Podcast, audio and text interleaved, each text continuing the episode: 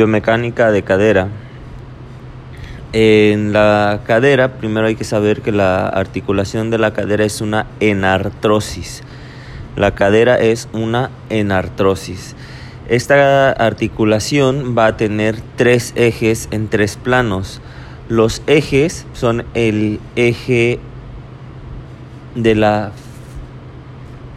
flexo-extensión en el plano frontal, el, en el plano sagital va a ser la abducción-aducción y en el plano longitudinal la rotación interna y rotación externa. Entonces, los tres planos son frontal, sagital y longitudinal.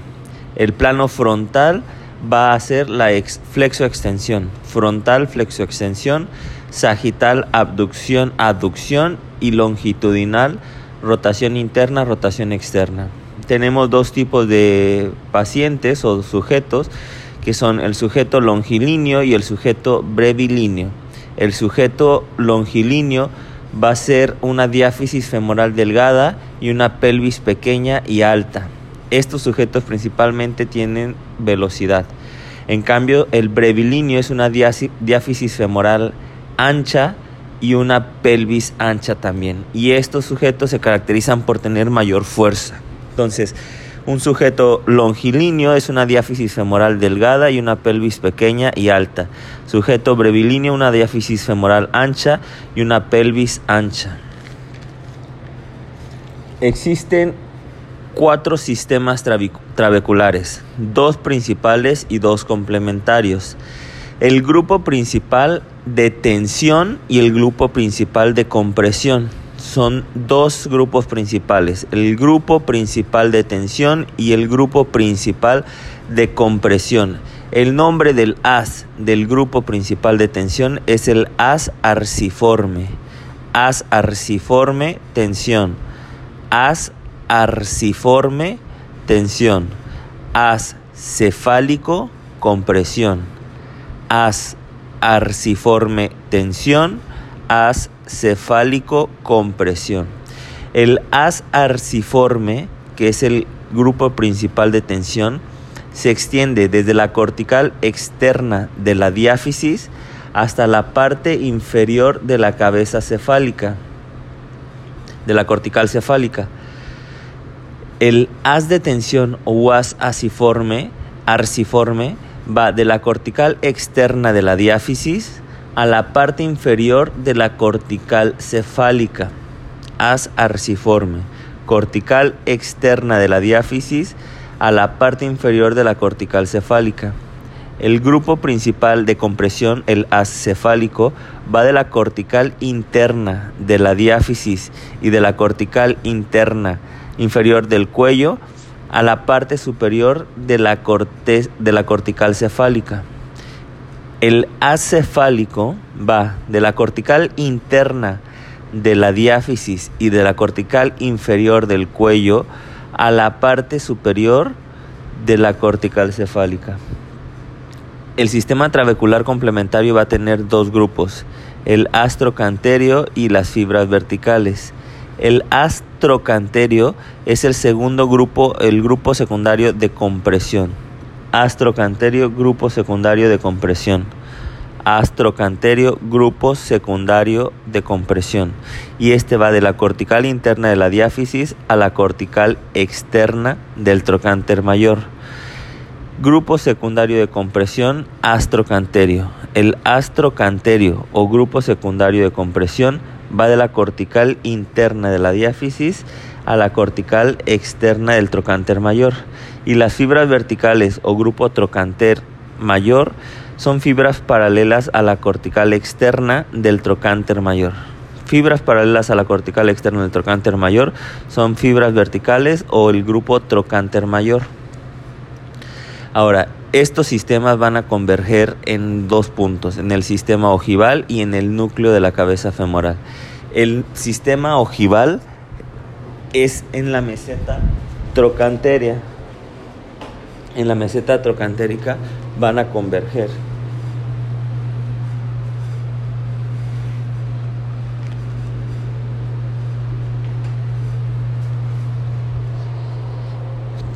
¿Qué, con, qué converge o qué se reúnen en lo que es el sistema ojival, va a ser el grupo principal de tensión y el grupo secundario de compresión. Es decir, el as arciforme y el astrocantérico convergen o coinciden en lo que es el sistema ojival. Sistema ojival en la meseta trocantérica es donde convergen el as arciforme y el as trocantérico. Astrocantérico y as arciforme convergen en el sistema ojival. En el núcleo de la cabeza femoral van a converger el as arciforme y el as cefálico. El as arciforme y el as cefálico convergen en el núcleo de la cabeza femoral.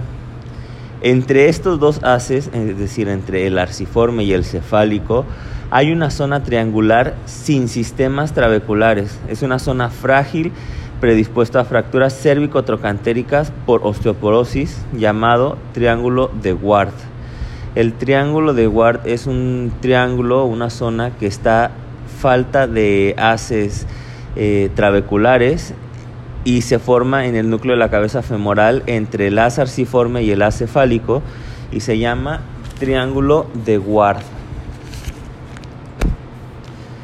Sistemas trabeculares en la pelvis tenemos el primer sistema trabecular en la pelvis, va de la superficie articular superior al borde posterior de la escotadora ciática y al as arciforme. Borde superior de la articulación superior, superficie articular superior. Superficie articular superior, borde posterior de la escotadura ciática y de ahí al as arciforme. El segundo sistema trabecular va de la superficie articular inferior al borde superior de la espina inominada, a la parte superior del acetábulo y al as cefálico. Superficie articular inferior, borde superior de la espina inominada, parte superior del acetábulo y as cefálico. Como vemos, los sistemas de la pelvis, los sistemas trabeculares de la pelvis se continúan con los sistemas femorales. El primer sistema trabecular de la pelvis va a ir de la superficie articular superior, superficie articular superior, a la escotadura asiática y al as arciforme. Superficie articular superior, escotadura asiática, as arciforme. Superficie articular superior, borde posterior de la escotadura ciática, as arciforme. Y el segundo sistema es de la superficie articular inferior a la espina inominada, al acetábulo y al as cefálico. Superficie articular inferior, espina inominada, acetábulo, as cefálico. Las trabéculas sacroisquiáticas son las que soportan el peso en sedestación. Soportan el peso en sedestación trabéculas sacroisquiáticas. La parte superior de la superficie articular va a tener dos haces anteriores al isquio. Tanto la espina inominada como la espina asiática van a estar reforzadas por las trabéculas subcorticales. Trabéculas subcorticales son las que se refuerzan la espina inominada y la espina ciática. Espina ciática y espina inominada, trabéculas subcorticales. Trabéculas sacroisquiáticas soportan el peso en sedestación. El rodete acetabular se encarga de aumentar la profundidad del acetábulo, igual a las irregularidades del limbo acetabular. El rodete acetabular va a tener tres caras, la cara central, la cara interna y la cara periférica. Cara central, cara interna y cara periférica. El ligamento redondo se caracteriza por tener tres haces, el haz posterior o isquiático, el haz anterior o púbico y el haz medio. Haz anterior púbico, haz posterior isquiático y haz medio. El as más largo es el posterior isquiático y el haz más delgado es el haz medio. Ligamento redondo, tres haces. Haz posterior isquiático, haz anterior púbico, haz medio. El más largo es el haz posterior isquiático. El más delgado, el haz medio. La irrigación del ligamento redondo es por la arteria obturatriz, la cual va a originar la arteria del ligamento redondo. Arteria obturatriz da origen a la arteria del ligamento redondo. Por otra parte, la cabeza femoral va a ser irrigado por la arteria femoral profunda, que va a dar lugar a las arterias circunflejas anterior y posterior, y después a las arterias capsulares, que son los vasos retinaculares de la cabeza del fémur. Vasos retinaculares de la cabeza del fémur vasos retinaculares de la cabeza del fémur son las arterias capsulares. La cápsula articular va a estar formada por un manguito cilíndrico, el cual se inserta anteriormente en la línea intertrocantérica y posterior en la línea en la unión del tercio externo con los dos tercios internos del cuello. Entonces, en la parte anterior, la cápsula articular se inserta en la línea intertrocantérica y en la parte posterior, en la unión del tercio externo con los dos tercios internos del cuello. El manguito cilíndrico de la cápsula articular va a tener cuatro fibras, cuatro tipos de fibras. Las fibras longitudinales, las fibras oblicuas, las fibras arciformes y las fibras circulares. Fibras longitudinales, oblicuas, circulares y arciformes. Las cuatro tipos de fibras del manguito cilíndrico son fibras longitudinales, oblicuas, arciformes y circulares. Las fibras arciformes van a mantener la cabeza en el acetábulo y las fibras circulares van a conformar el anillo de Weber. El anillo de Weber son las fibras circulares del manguito cilíndrico y las fibras arciformes son las que mantienen a la cabeza femoral en su lugar, en el acetábulo. Tenemos que la cadera también cuenta con ligamentos que van a reforzar la cápsula. Son ligamentos se clasifican en anterior, en la cara anterior y en la cara posterior. En la cara anterior, el ligamento de Bertin es el ligamento iliofemoral. Este es el más fuerte, tiene dos haces, el haz superior y el haz inferior. El haz superior es el más fuerte y el haz inferior. El otro ligamento anterior es el ligamento pubofemoral y el tercer ligamento es en la cara posterior y es el ligamento isquiofemoral. Los ligamentos de la cadera son el ligamento iliofemoral, el ligamento pubofemoral y el ligamento isquiofemoral. El isquiofemoral es el posterior. El ligamento iliofemoral es el de Bertín. Iliofemoral es el de Bertín y está conformado por dos haces, el haz superior y el haz inferior. El más fuerte va a ser el haz, el haz superior. Haz superior es el más fuerte del ligamento iliofemoral o de Bertín.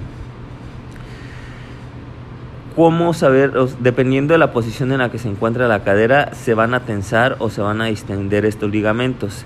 El ligamento de Bertín es el principal elemento que limita la retroversión pélvica el ligamento de Bertín es el principal elemento que limita la retroversión pélvica.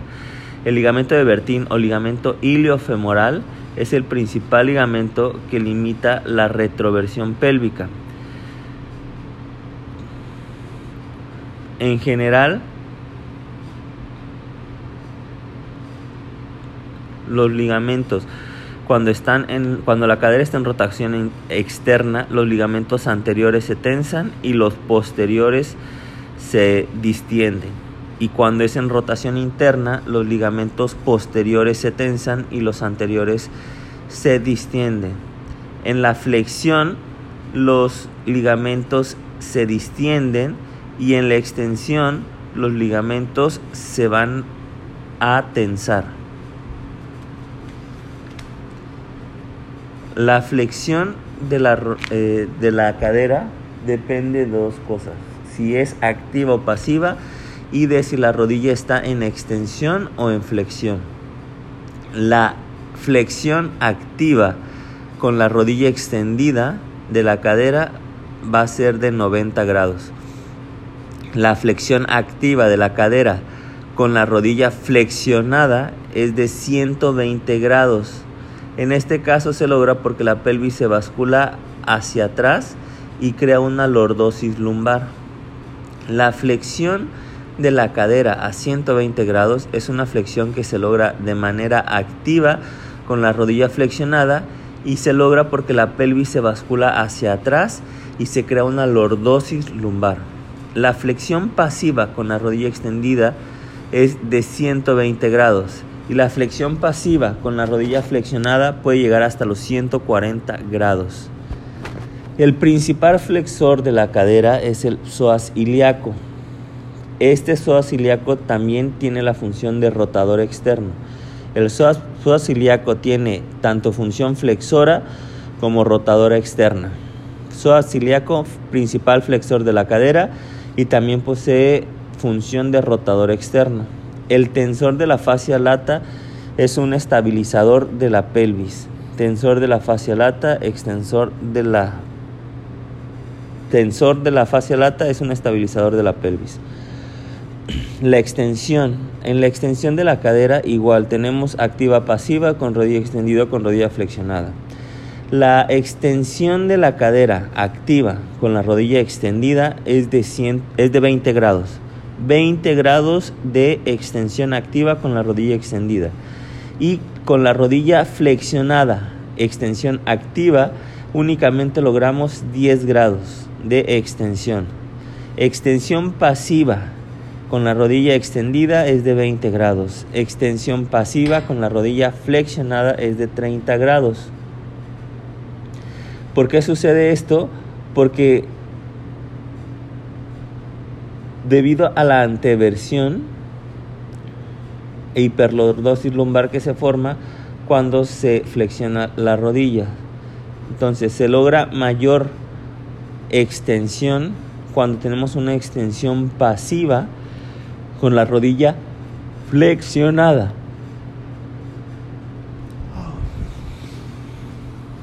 El principal extensor de la cadera es el glúteo mayor. Principal extensor de la cadera es el glúteo mayor. Principal flexor, iliopsoas. Principal extensor, el glúteo mayor.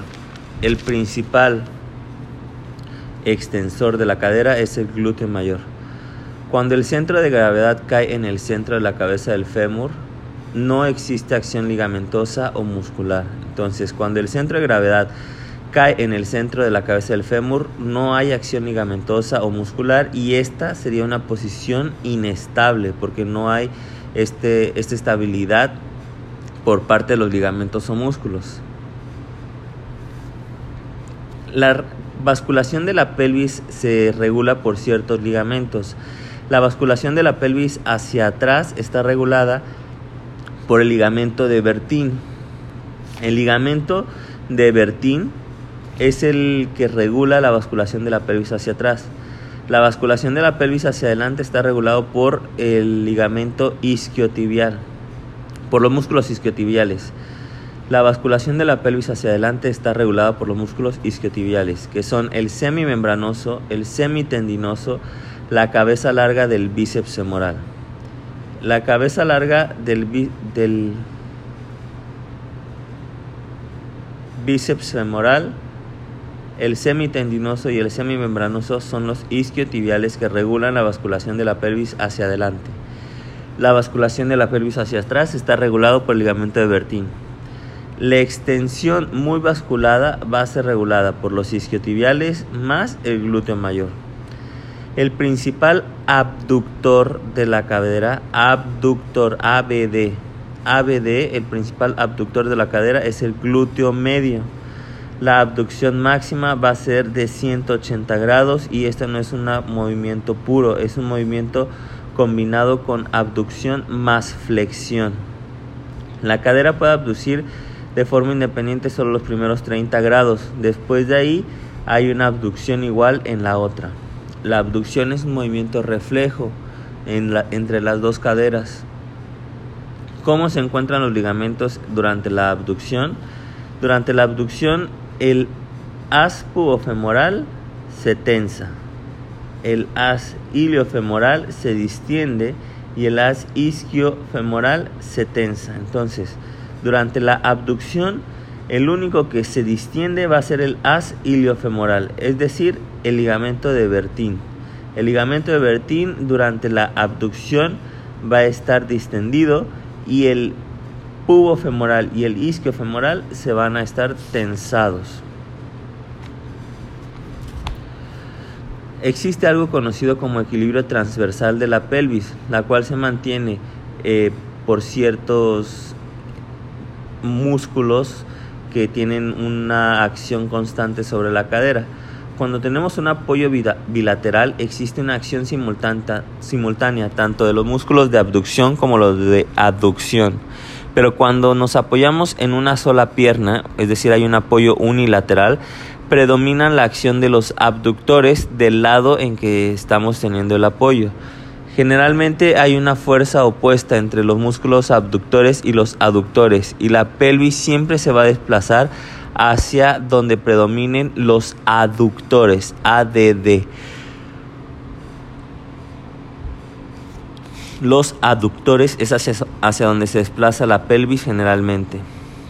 Cuando tenemos un apoyo unilateral, la acción de los abductores del lado del apoyo va a ser los que mantienen la estabilidad.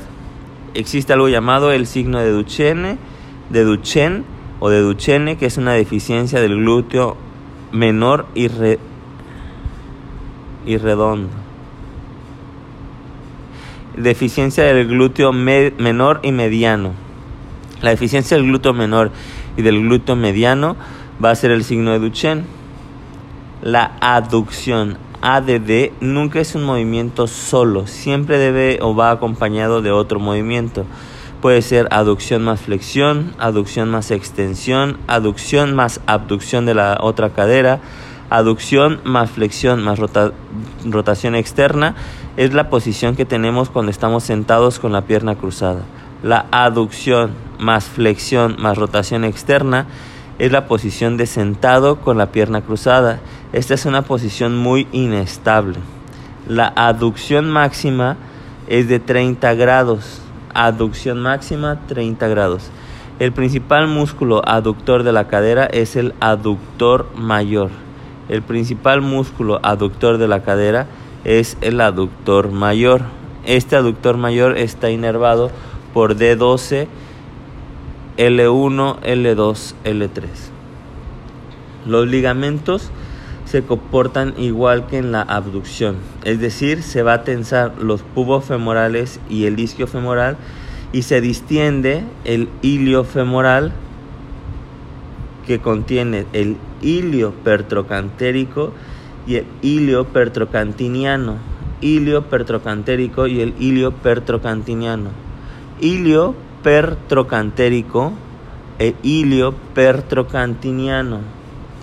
Ilio pertrocantérico e ilio pertrocantiniano son los ligamentos que conforman el ligamento iliofemoral. La rotación. La rotación se mide con el paciente en prono con la rodilla flexionada a 90 grados. La rotación externa va a dirigir la punta del pie hacia afuera. La rotación externa máxima es de 60 grados.